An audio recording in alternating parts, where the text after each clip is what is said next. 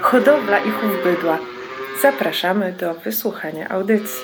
Dzisiaj nasza redakcja jest w gospodarstwie pana Tomasza Cieślik w miejscowości Pokoniewo 37. Pan Tomasz jest właścicielem krowy Pinki 1, która niedawno stała się 100 tysięcznicą. Panie Tomaszu, co zrobić, żeby mieć takie fenomenalne zwierzę?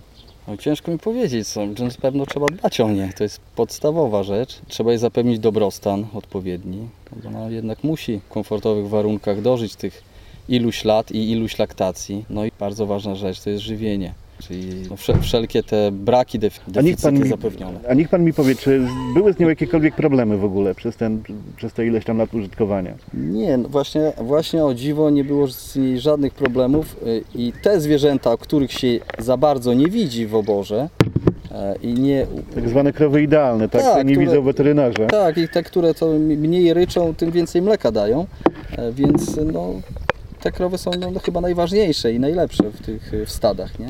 A czy spodziewa się pan kolejnego takiego zwierzęcia u siebie?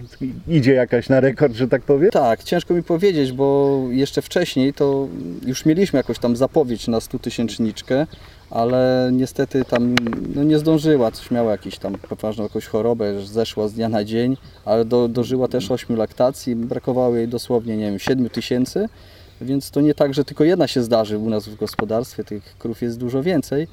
Ja myślę, że coś tam, coś tam się kreuje, coś tam za parę lat może wyskoczyć znowu. A proszę mi powiedzieć, bo przynajmniej moim zdaniem coraz częściej obserwuje się właśnie taki trend, że nie krowy przez dwie, trzy laktacje w gospodarstwie, czyli tylko coraz dłużej, czyli chyba idzie ku dobremu, prawda? Chyba się już hodowcy, że tak powiem, zorientowali, że długowieczność jest też dochodowa w Ale przypadku krów.